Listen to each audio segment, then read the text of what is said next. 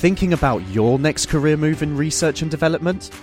Then it's time to make your move to the UK. The nation that's investing 20 billion pounds in R&D over the next 2 years. The nation that's home to 4 of the world's top research universities. The nation where great talent comes together. Visit gov.uk forward slash great talent to see how you can work, live, and move to the UK.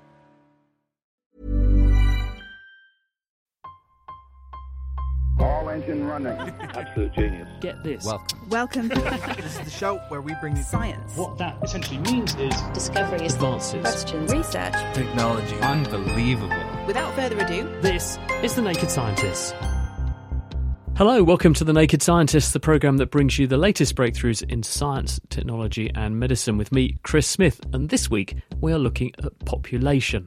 Or should that be overpopulation? We've just passed the 8 billion mark and we're using two planets worth of resources every year, allegedly. So why is no one talking about this? The Naked Scientists podcast is powered by ukfast.co.uk.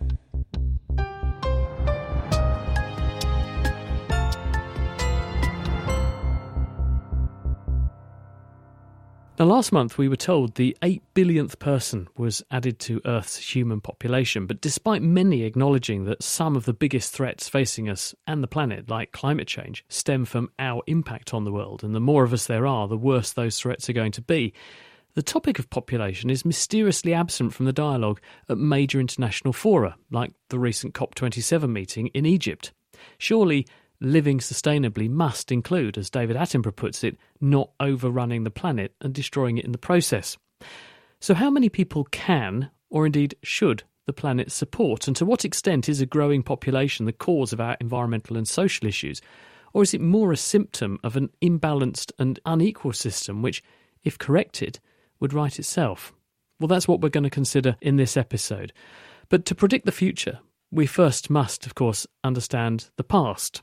And the road to a 1 billion population took us nearly all of human history to reach. And that was by around 1800. But in the two centuries since, we've increased our numbers eightfold, and the rate has been accelerating over much of that time. Indeed, when I made one of my first radio programmes 20 years ago, the front cover of One Science magazine greeted the world's six billionth person. This, as the Cambridge educated economist Thomas Malthus pointed out would happen back in 1798, is what's called exponential growth. He realised that our ability to reproduce would go faster the more of us there are. Our ability to produce food, though, doesn't. He was one of the earliest to sound the alarm concerning the ability of populations to outstrip the resources that sustain them. We're here to explain more about how we've arrived at today's 8 billion and the trajectory that we are still on is Alice Reid, who's the director of CAMPOP, the Cambridge Group for the History of Population and Social Structure. Alice, obvious question perhaps, how do we know there are 8 billion of us? Well, the answer to that is we don't know. It is an estimate. We do have censuses and we monitor births and deaths in most, but not all of the world, but we never measure everyone at the same time. So the UN just chose this date to mark 8 billion. But we think that's vaguely how many of us there are. Yes, yeah, it's fairly accurate, I should say. How fast is the population growing? I mentioned the history of exponential growth and the fact that it has accelerated, it has gone ferociously fast. But what do we think the current rate is as an average across the planet at the moment? It's less than 1% a year. So you're right that population growth really picked up after about 1750, 1800. It was quickest in the, in the 1960s when it was about 2.2% per year, and it's actually slowed since then. And population growth is, is going to get slower and slower up until about 2010. It's patchy though, isn't it? Because if if one asks what is the population of our country doing, we'll get a very different answer than if I ask, for instance, what's the population of Nigeria doing. It's very variable, and many places have populations which are already falling. For example, Italy, many places in Eastern Europe, many places in East Asia, Japan, China, and so on. But many parts of Africa still have quite rapidly growing populations. Now, if we look back in history, what what do you think drove the changes that we saw, those rates changes, very fast acceleration, and now in some cases, as you're saying, some countries a diminution in growth or even a shrinkage, where other places are still growing quite quickly. So most countries have either been through or are going through a process called demographic transition, and this is uh, the change from quite high and variable mortality and fertility rates, so lots of births and lots of deaths, and then a change to low and variable, less variable mortality and fertility. And different countries have gone through this process at different times, and for example, Britain and, and, most of Europe, North America went through this process in the 19th and early 20th century, but other places are still going through this process. Of course, individual countries are also affected by migration, which feeds into, into that balance of people too. So, I did read a statistic somewhere. I must admit I haven't fact checked it, but it seems plausible. And it said because of ferocious rates of growth, which you were pointing to in the 1960s and that sort of ilk, that 15% of the people who've ever lived are alive right now. Does that sound plausible to you? No, that. well, those sorts of statistics have been analysed and debunked, and I, and I, can't remember exactly where 15% fits, but there's a great episode of More or Less on that, so you can go and listen to that. when do you think then, based on what we know and what facts, figures, and stats we can rely on, when do you think we're going to reach peak person? When will the population top out at whatever number it's going to? Current estimates suggest that it will probably peak at about 10.5 million, somewhere around that, billion, sorry, somewhere around that before the year 2100. Right. And is that assuming just everywhere continues to grow at the rate it is now? Or are people factoring into these predictions climate change, migrations, the fact that some parts of the world will become much nicer to live in, but they're far fewer and outstripped by the number that will become worse places to live because of things like climate change? Each country's estimates are done on a country level basis and take into account what's happening to mortality. And most of the assessments reckon that mortality will continue to decline slowly and that fertility will, depending on what's happening to fertility in that country, will either sort of decline if it's not already below replacement, which is below about two children per woman. So I don't think there are massive issues with mortality built into those to do with climate change. I think most of the assessments of population are that mortality will continue to decrease slowly. Of course, that may not happen if there are problems with mortality events connected to climate change. Where do we think the hotspots are for the next few decades? Well, most of population growth will occur in Africa. Population is declining already in China, although fertility has been low, below replacement levels in China since about 1990. Population over, overall is finally starting to decline, but population growth is likely to carry on in Africa, where fertility is still three or four, five children per woman. Is there any reason why the population isn't higher than it is already? Well, that's because of the demographic transition, because fertility does tend to start to fall at some point after mortality has fallen. So, as populations develop, as living standards get better with falling mortality, then women start to want to have fewer children, partly because more of their children are surviving into adulthood, partly because some of those changes um, which occur give women more opportunities, partly because they begin to see that they have control over their fertility and can reduce it. Um, so, if fertility hadn't declined and wasn't declining, then population would be bigger than it is. And we'll probably be hearing a bit more about that in a little while from Kathleen Mogelgaard. Alice Reid, thank you very much indeed for outlining the current population situation for us. Now, speaking of Kathleen Mogelgaard, if our immediate future is for the moment set to be one of continuing growth, what are the challenges that we're facing with an even bigger population? Well, Will Tingle spoke with Kathleen, who, she's the CEO of the Population Institute, they're based in America, about the array of challenges that come with a growing number of people, both from disease through to the economy and also the environment.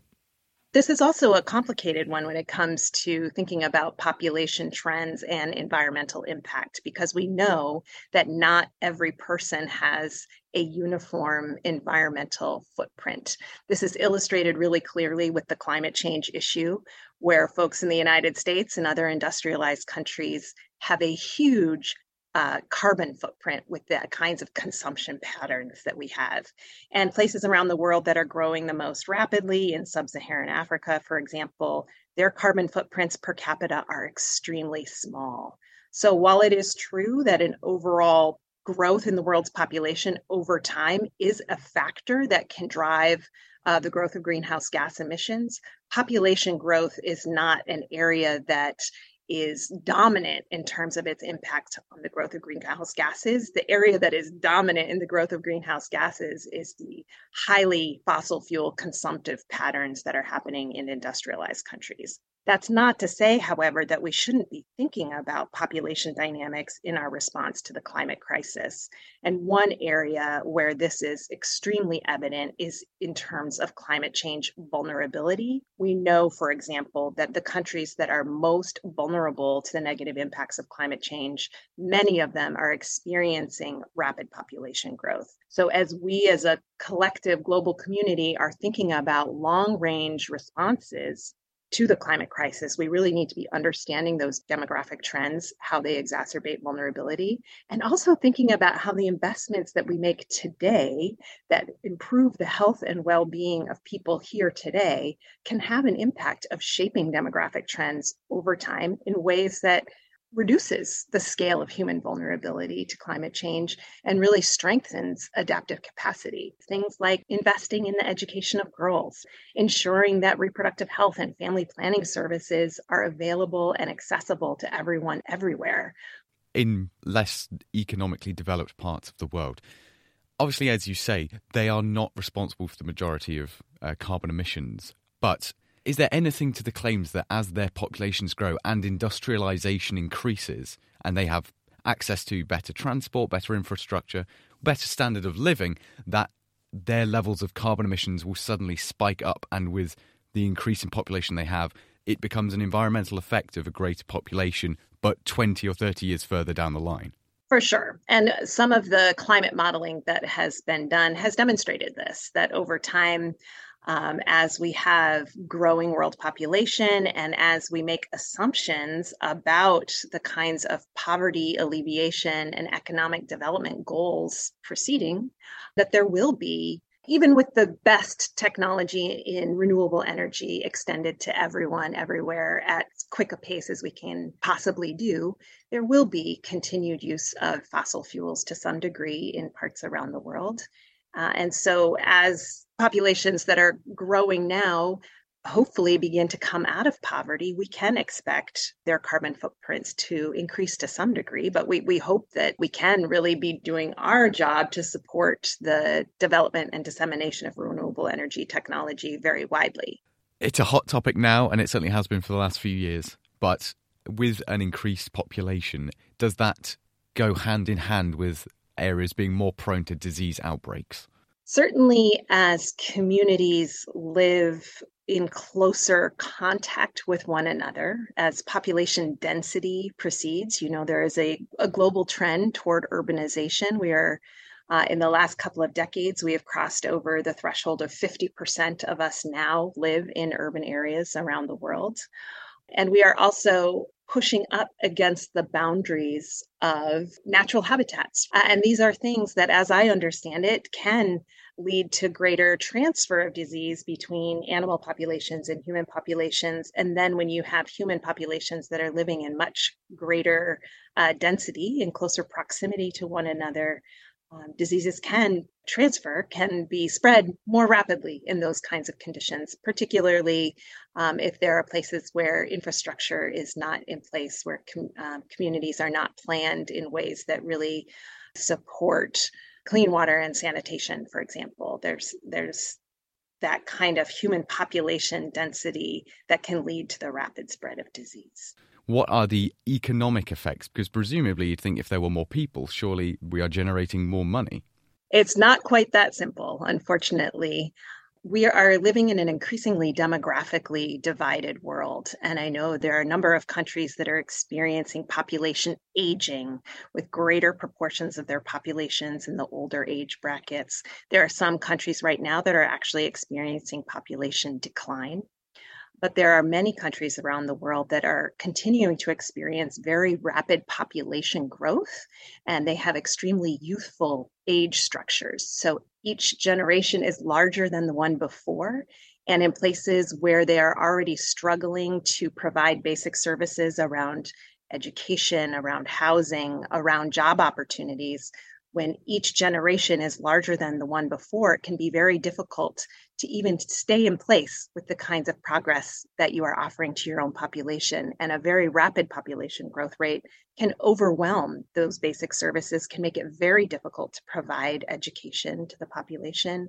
Um, to provide housing and to provide job opportunities. So, a rapid population growth rate that many countries are still experiencing can make it very difficult to pursue our goals around poverty alleviation, for example, or other sustainable development goals. It's a complicated one, isn't it? Uh, Kathleen Mogelgaard there from the Population Institute. She'll be back with us a bit later on in the programme with more insights. The Naked Scientists podcast is produced in association with Spitfire Cost effective voice, internet, and IP engineering services for UK businesses. Find out how Spitfire can empower your company at spitfire.co.uk. Music in the programme is sponsored by Epidemic Sound, perfect music for audio and video productions. You're listening to The Naked Scientists with me, Chris Smith, and this week we are talking about human population and how we got to 8 billion people and where we're likely to be headed next. But before we talk more about people and strategies to preserve the natural world from our encroachment, we have to face the uncomfortable fact that it is, as the old song goes, money that makes the world go round. And for something to happen sustainably, it has to be economically viable. So, what role does the economy play in how many people there are, and vice versa? And how does the fact that the world's population is ageing also alter this equation. David Willetts is the president of the Advisory Council at the Resolution Foundation, think tank that looks for ways to improve the living standards of those on low to middle incomes. Before that, he was the UK's Minister for Science and Universities. David, what's your reaction to the 8 billion number that came out last month? Well, I think that we've had some fantastic analysis already from your earlier contributors.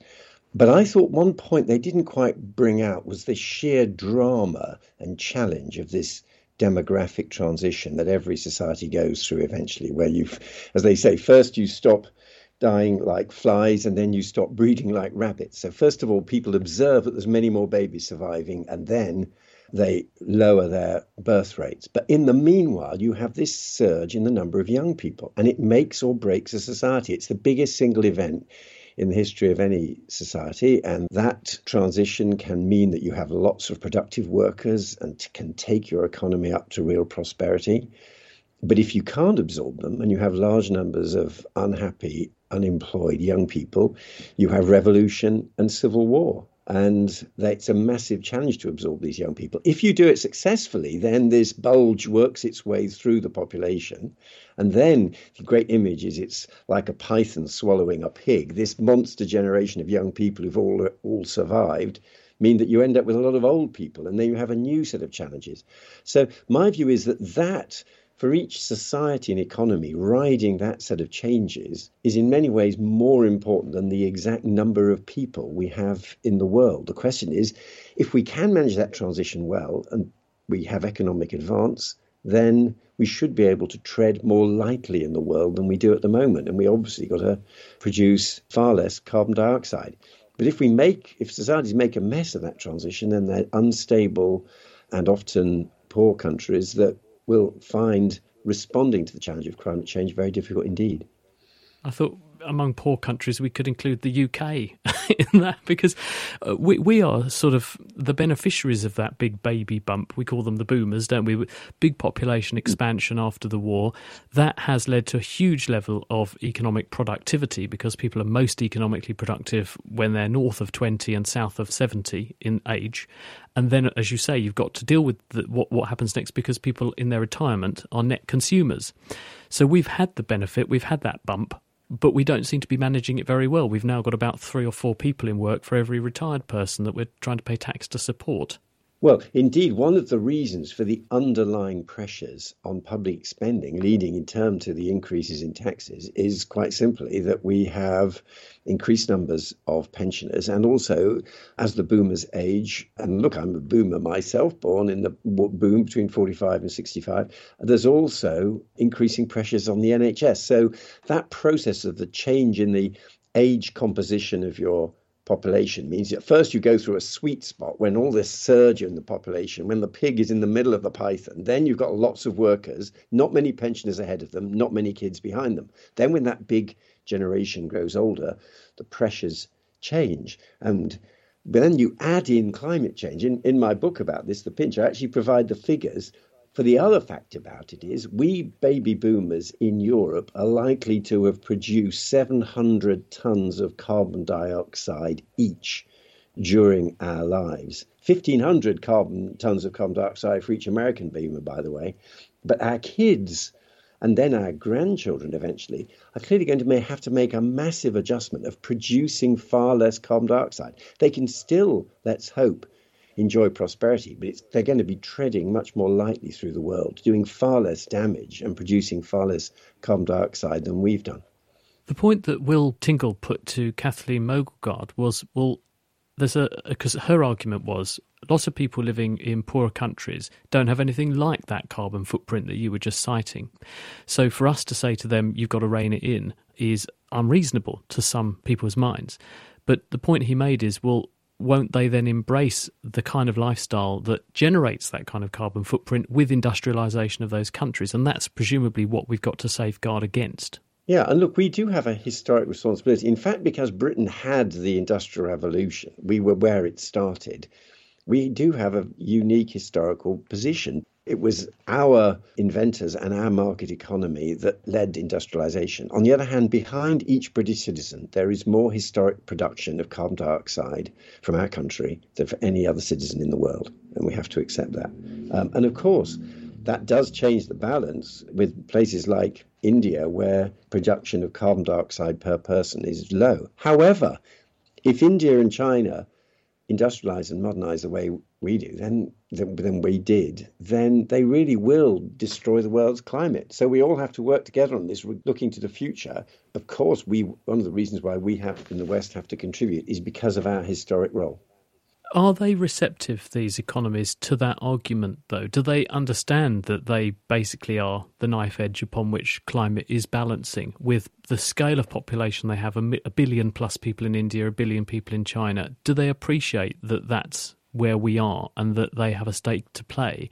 Or are they waiting for the rest of the world to do something about it and they will carry on the same way?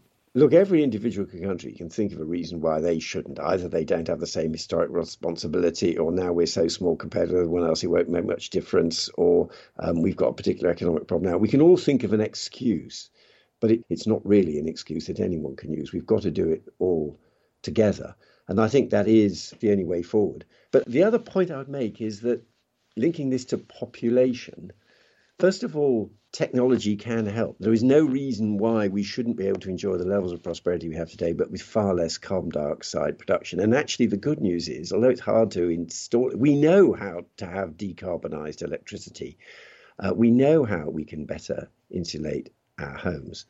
Um, and one of the reasons why I think this matters more than exact population numbers is that where people are not just um, producers of carbon dioxide, they can also be innovative. They can also be creators. They're, the people are creators of culture. They're creators of scientific ideas. They're developers of technologies.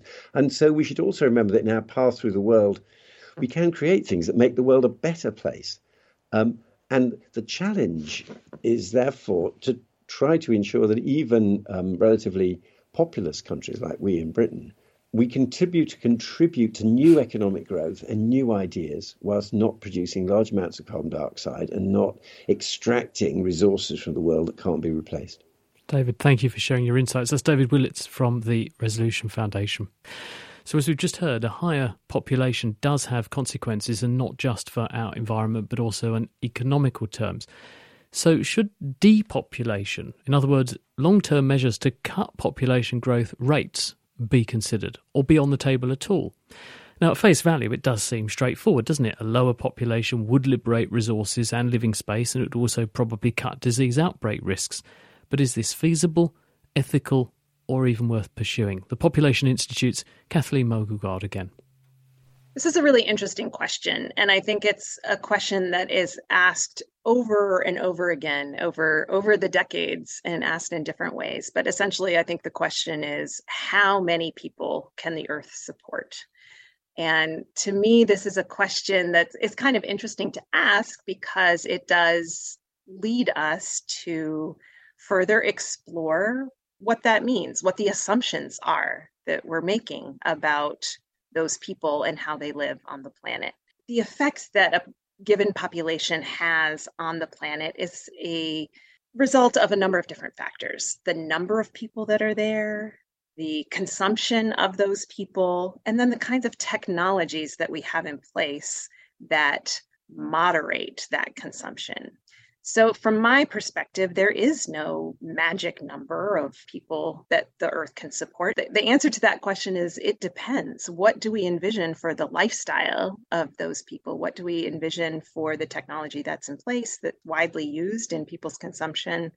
And then what do we assume about the resources that they are using in that consumption?